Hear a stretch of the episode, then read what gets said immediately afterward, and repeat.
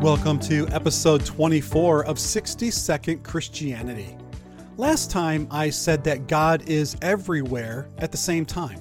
Someone asked me if that means God is in hell. The answer has to be yes. Hell is part of God's creation, and if God is omnipresent, He's present in hell.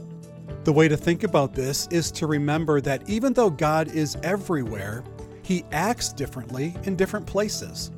For the believer, God's presence is a blessing. David said this in Psalm 16:11, "In your presence there is fullness of joy. At your right hand are pleasures forevermore."